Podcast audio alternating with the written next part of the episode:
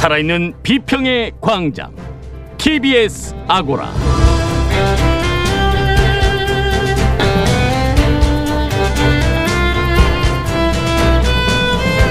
안녕하세요. TBS 아고라 송인주입니다. 최근 옥스퍼드 대학교 부설 로이터 저널리즘 연구소의 디지털 뉴스 리포트 2020이 발간됐습니다. 최근 우리 언론의 현주소를 점검하는 계기가 될 수 있는데요. 첫 번째 광장에서 이야기 나눠보겠습니다.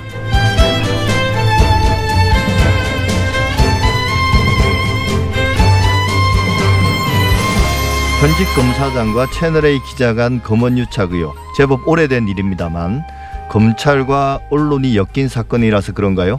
최근 논란이 점점 커지고 있습니다. 두 번째 광장에서 자세히 들여다보겠습니다. TBS 아고라 지금 시작합니다.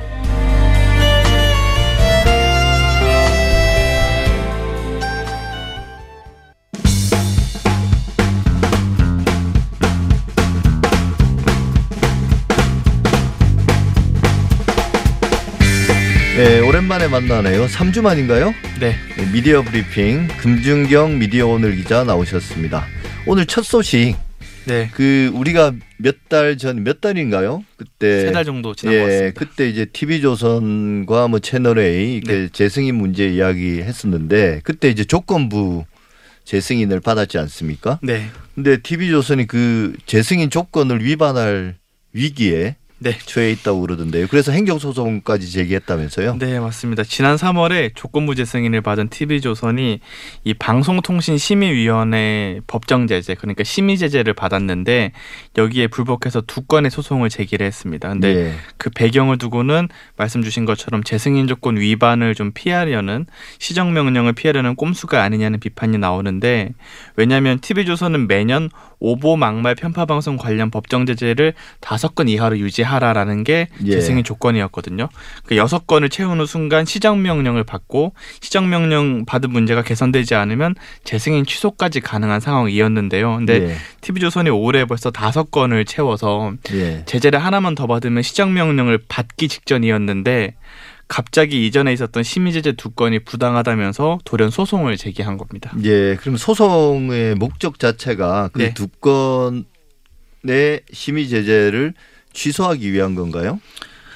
그렇게 볼 수 있습니다. 물론 TV조선 측은 저희가 취재를 했을 때 그 부당한 제재라서 소송을 제기한다라고 얘기를 했지만 아무래도 맥락상 행정 소송을 제기하게 되면 다툼은 중인 사안으로 간주가 되기 때문에 판결이 나올 때까지는 예. 심의 제재의 효력이 정지가 됩니다. 예, 그러니까 제 말씀은 네. 그게 결국은 이제 지연 작전인 거죠. 그렇죠.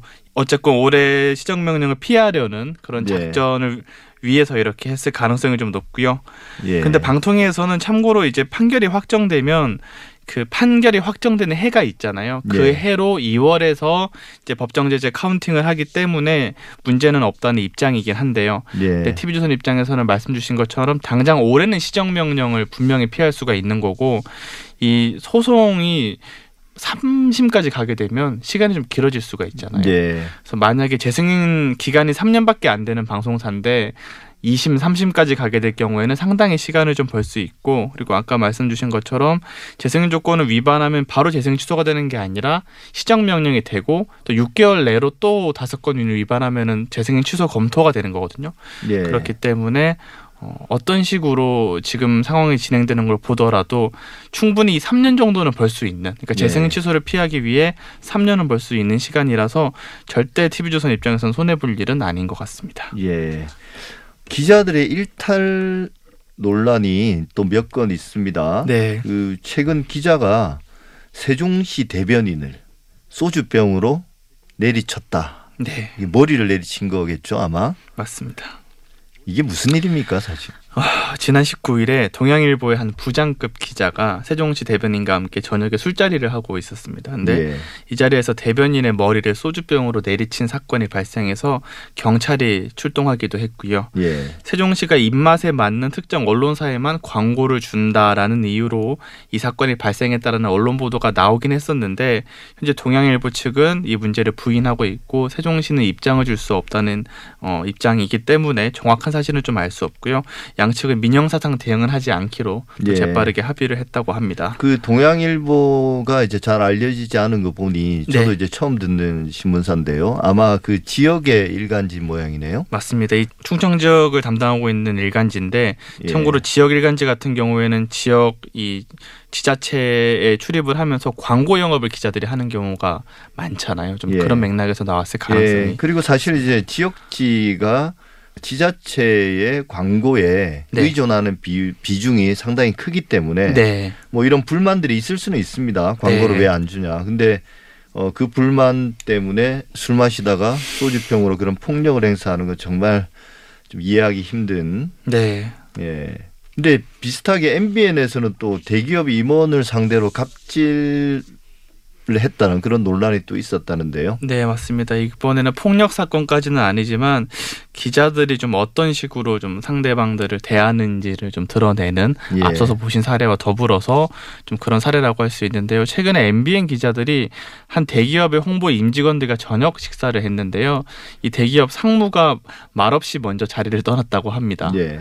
근데 뒤늦게 이를 알아챈 MBN의 간부급 기자가 이 대기업 직원들에게 아니 인사도 없이 일어서는 게 말이 되냐라고 해서 네. 항의를 했고 귀가 중이던 이 상무가 다시 불려와서 인사를 하고 집에 가는 일이 있었다고 합니다.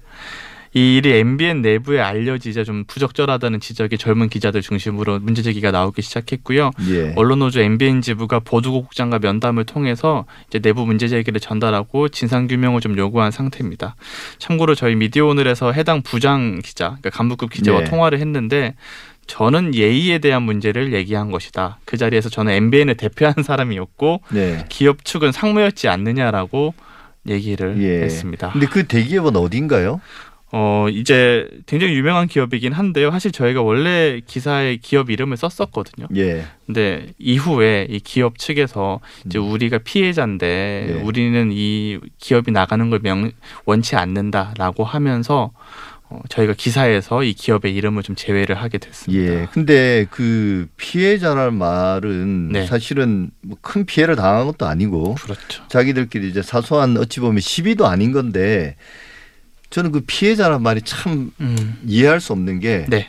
사람들 왜 만난 겁니까 저녁에 술자리를 그러니까 MBN 기자들하고 네. 간부까지 포함된 부장까지 포함된 그리고 그 기업의 홍보 임직원들이 네. 같이 술자리를 겸한 저녁 식사를 했다는 거 아닙니까? 맞습니다. 분위기 되게 좋은 것 같은데 네.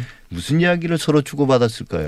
사실 MBN이 원래 태생이 또 경제신문을 네, 이제 매일경제. 모회사로 하는 네, 네. 기업이도 기업이기도 하고 이제 기업과 경제신문 특히 뭐 언론사들이 이렇게 저녁에 많이 만납니다. 일반인 분들은 잘 모르시겠지만 네. 많이 만나서 주로 이제 기사에 대한 얘기를 당연히 하겠죠. 예. 사실 기업은 뭐 광고를 주고 말고만 결정하면 되는 곳인데 그걸로 인해서 이제 기사 논조에 영향을 좀 미치게 원하는 게 있고 사실 좀 이렇기 때문에 우리나라 언론사의 이제 기업 관련 보도 지금도 이재용 관련된 보도 도 그렇고 혹은 또 시민단체와 기업이 대립할 때 뭐 노동자와 기업이 대립할 때 기업 중심으로 쏠리는 게 좀 이런 보이지 않는 이런 식사 자리 예. 좀 많은 그런 어, 요청 이런 게 있었던 것 같습니다. 예. 언론인 상대로 조사한 결과에 따르면 네, 그 이 김영란법 시행 이후에 네, 뭐 과거처럼 뭐 해외 취재를 나간다든지 뭐 이제 기업의 후원으로 네, 또 이제 골프를 친다든지 이런 일은 많이 줄었다고 합니다. 근데 여전히 이렇게 식사 대접, 술자리 이런 것들은 고쳐지지 않는다고 그러네요. 네. 근데 이게 이 속에서 이런 과정 속에서 뭔가 어 부조리한 일들이 발생할 수밖에 없는 거죠. 네. 그리고 예. 뭐 최근에 듣기로는 종편 같은 경우에 한 기자의 생일 파티를 예. 우리 삼성의 이 홍보 임직원들이 해주는 예. 경우도 있었다고 합니다. 이런 식으로 서로 관리를 해주고 예. 또 공생을 하는 관계라는 점에서 좀 부적절한 면이 예, 많은 것 같습니다. 기업이 기자의 생일 파티를 열어주고 네. 또 이제 전두환 정권 시절에는 기자들이 음. 전두환 대통령의 생일 파티를 열어준 적도 있습니다. 네. 아주 오래된 일이지만 아 그리고 예전에 이야기했던 그 기자 단톡방 사건 네. 이 재판이 막바지라는데요. 어디까지 진행됐습니까? 어, 지금 구형까지 된 상태입니다. 불법 예. 촬영물 유포 등으로 논란이 된 언론인 단체 카카오톡방 사건이잖아요. 이 사건의 피의자가 12명인데 이 중에 유일하게 한 명만 기소가 됐고 이분이 지난 19일에 벌금 500만 원과 아동 청소년 관련 관련 기관 취업 제한 3년을 구형받았습니다. 예. 아직 판결까지 나오지 않은 상태고요.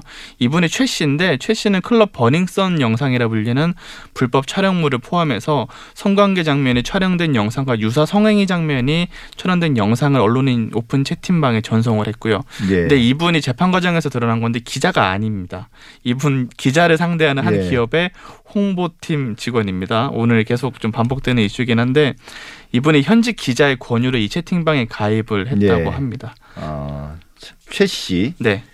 어떻게 진술했습니까? 어, 이분은 이제 피해자들에게 사죄를 한다라고 강조를 했는데요. 예. 근데 변호인 측의 진술을 좀 들어볼 필요가 있는 게 변호인 측이 뭐라고 했냐면 자신이 소속된 회사에 대한 호의적인 기사를 원했던 욕심이 있어서 예. 이 단톡방에서 다른 사람들이 요구하는 자료에 적극 부응하고자 했다면서 선처를 요구했습니다. 그러니까 홍보실 직원인가요? 그렇죠. 예, 기업의 홍보실 그러니까 직원. 기자들한테 잘 보이려고 네. 이런 자료를 올렸다는 거죠. 그렇죠. 기자들이 요구를 했고 마치 심부름꾼인 아. 것처럼 좀 잘 보이려고 했고 사실 이분의 목표는 그거였다는 거죠. 내가 잘 보여서 기자들한테 잘 보여서 우리 기업에 대한 좋은 기사가 나가기를 원했다라고 주장을 하고 있습니다. 예, 이게 뭐 기자 하는 맛이 이런 건가요? 과거에는 그런 이야기를 많이 했었거든요. 네. 근데 여전히 여전히 크게 바뀌지는 않은 것 같습니다. 네.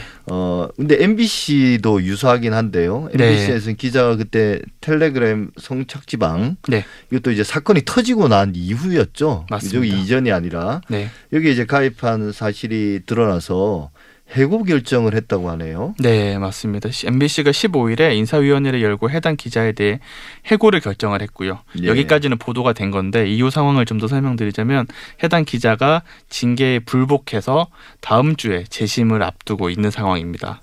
예. MBC는 참고로 외부 인사들이 참여한 진상조사위 조사 결과를 토대로 이 같은 결정을 냈다는 입장이고요. 이 기자가 박사방이라 불리는 성착취방 가입비 70만 원을 조지빈에게 송금을 하고 회원 계약을 맺은 게 확인이 됐고요. 예. 그리고 인정을 기다리는 동안 일종의 준 회원들이 볼 수 있는 맛보기 방이라고 있다고 합니다. 예. 그 방에서 활동을 한 것으로도 확인되기도 했습니다. 예. 이게 결이 좀 다른 이야기이긴 하지만 네. 지금 사실 오늘 나온 사안들이 전부 다 기자들의 어떤 개인적 네. 차원에서 혹은 어떤 기자 직업으로서의 그런 윤리와 아주 밀접하게 관련된 사안들인 것 같습니다. 그러니까 어, 일반인들이 듣기에 시민들이 듣기에는 참 이해하기 힘든 행태들을 언론인들이 계속 보여주고 있긴 하네요. 네. 근데 어떤 자정 노력도 필요할 거고 또 이제 언론사 내부적인 징계나 이런 것도 사실은 불가피할 것 같습니다. 네. 예. 오늘 말씀 잘 들었습니다. 지금까지 미디어 오늘의 금준경 기자였습니다. 저희는 2주 후에 다시 또 보도록 하죠. 감사합니다.